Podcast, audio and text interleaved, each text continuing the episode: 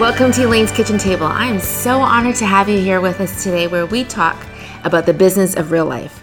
That's the lessons we learn right here off the kitchen table about business, about parenting, and about life so that we can feel equipped and encouraged and motivated to be successful and be that example to our kids.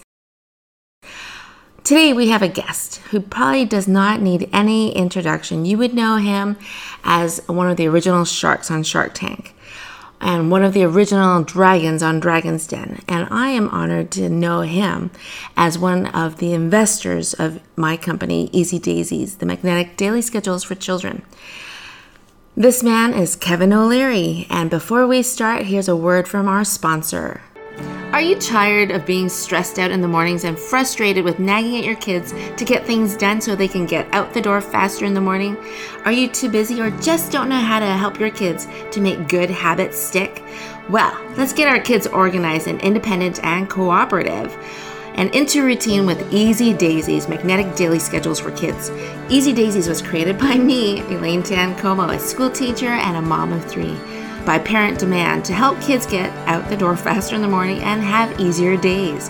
These fun magnets with everyday activities allow your children to take part in planning their day, which makes things smoother for everyone, especially mom. Now, all the illustrations were drawn by me to make it simple enough for children who are non readers, whether they are 2 or 12, to feel that accomplishment and that confidence in, in completing their tasks. And there's comfort in knowing what comes next, so there are no meltdowns and tantrums. Now, I've had happy moms email me telling me awesome things like getting 20 minutes of extra sleep every day because of Easy Daisies. That they just love that their kids are brushing their teeth without being told over and over, eating their breakfast, getting their socks and shoes on, and waiting at the door with their backpacks all ready to go. So if you want to check out Easy Daisies, I'd be honored at www.easydaisies.com and use this promo code Elaine15 to save 15% on your entire order today. Welcome back. Now, I know that you might know Kevin O'Leary as the chairman of O'Leary Funds. You might also know him as a contributing columnist to CTV, BNN, and the Bell Media Radio Network. You might also know Kevin as a contributor to CNBC, ABC News, and Good Morning America, just to name a few. Now, I'm very aware that many of you know Kevin as an investor of ABC's television's Emmy Award winning television show called Shark Tank. But did you know that my guest is also an active photographer, a guitarist, and the author of three number one best selling books Cold Hard Truth, Men, Women, and Money, and my all time favorite, Family, Kids, and Money. I am so honored to say that Easy Daisies is actually in Kevin's third book, so you're to have to pick that up. But without further ado, I would like to introduce our guest to you, Mr. Kevin O'Leary. Great to be here. Thank you, Lynn. I'm going to jump right into this because I know how busy you are. And I just want everyone to learn from your tidbits, your eureka moments, your.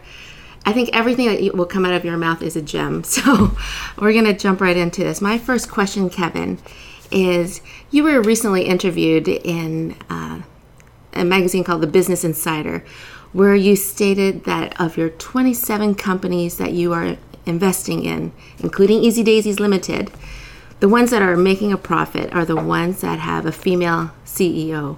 Why do you think that is the case? Why why are they the profitable ones? Well, it's very interesting because it's over multi years, at least six now, and on top of that, it's across many different sectors of the economy. These businesses involved in a wide range of different activities. And yet, it's uh, all the women CEOs that are delivering the performance and returning capital.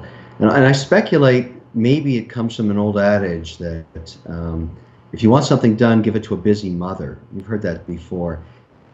It may be that for small and mid-cap businesses, time allocation and uh, execution of, of you know allocating time properly is is one of the most powerful uh, creations of, of, of, value and of reducing risk and of executing on the business plan. And so maybe that's what's happening, but you know this is not speculating. This is actual hard returns. And so my bias for investing in women CEOs has gone up dramatically in the last few years because I'm getting such phenomenal returns from them. And I think, you know, women CEOs, even in large cap companies, are a hidden asset. And I think most corporations are figuring that out now, too. Thank you. I, I know that I actually discovered that by accident because you had your team um, do a little investigation on the companies that were providing returns to your portfolio, and that's how you discovered that. And right. my next question, uh, Kevin, can I call you Kevin? sure, absolutely. Although I, I will also refer to you as Mr. Wonderful. Now, may I ask, what are those top three qualities that you think are necessary in identifying someone who will succeed in business, who may be worth your investment? What are three of those qualities? I think I can actually point to a trend that is evident in Dragon's Den and Shark Tank around three attributes that all of the teams had that were successful in getting funded. And so, and it turns out that these are also three attributes that matter in business. So here they are. One, you have to be able to articulate your business plan and your opportunity and your investment in 90 seconds or less. It's got to be a simple message. Here's what we do. Here's why people will buy it. Here's why there's value in how they spend their money on it. So a very simple message that you can easily understand, you know, is is it number one. Number two is to explain why you're the right CEO to execute on the business plan. What is it about you, um, about your past, about what you've delivered on, about what you've done in, in, in, the current business that would make an investor confident that you're the right person to run the business. And lastly, in 100% of the cases of people got funded, they knew their numbers. You have to understand the market you're in, the break even margins of your business, what the size and growth of your market is, what are the metrics around your business that will make it successful, what do you have to do in volumes to break even, all those kinds of things. If you can't explain that to an investor, you lose their confidence very quickly. Thank you. And now you listed as 90 seconds, you have to know your pitch. Your second one was um, why you are the right CEO, and that third one is the numbers. Would you say that is your your rank of priority in in accepting a, a pitch as something you would invest in? It is because I've been doing this for a lot of years now, and if I don't see all three of those come together, I generally don't invest because I know that there's something missing in that team or that individual that will hold them back from being successful you actually need all those attributes. If you don't have them, you have to find a partner that does make up for the ones you're missing. Because if you don't have all three, you'll fail. Yes, and I, you once told us that it's great to find a partner who has strengths where you have weaknesses, and vice versa. Is that something you still go with? Definitely, I, that's exactly how I feel, and it's it's um, you know the I think partnerships are lower risk, and people can bounce ideas off each other, but they can augment each other's strengths and weaknesses which matters a lot. You have to end up getting the full package, even if it requires two or three people. Someone has to be great at accounting, great at marketing, great at sales. You need everything. Thank you. So that actually leads into my next question. When you are doing your shows like Shark Tank right now, how soon do you know that you are going to invest in that pitch? Do you know right away within that first 90 seconds, like you say, or do you wait to hear it all out? I generally wait to hear it out because uh, what I've learned is just because someone has a great 90 second pitch and they can come through explaining why they're the right person to run the business, if they don't understand their numbers, I have no interest in investing with them. So I need all three to come together. And when all three come together, you can feel that whole room change in energy. It's like watching an isotope sizzle because now you know many sharks or dragons want to invest because those are the three things you need to be successful. Thank you. I'm going to I'm going to dig into your eureka moments right now. Is there a, a, best lesson in business that you have learned, either from a mentor or from your own journey, that make you who you are today, Kevin? Well, you know, what I've learned over time is you need certain elements to be in, in place. For example, it's better to start a business in a market that's growing than opposed to stealing market share from competitors. That's an area that sounds like a no brainer. Secondly, you've got to make sure that you're able to control your expenditures because cash is the blood of a business. And if you're not willing to make tough decisions every day about what not to spend on, you're going to go bankrupt. And lastly, you need some good karma. Business is partly luck. You need to be a person that, you know, what comes around goes around, as they say. And you've got to be someone who helps others out uh, if you're going to get that karma because I've seen great business plans with great leaders fail. Who knows why? Maybe it's karma.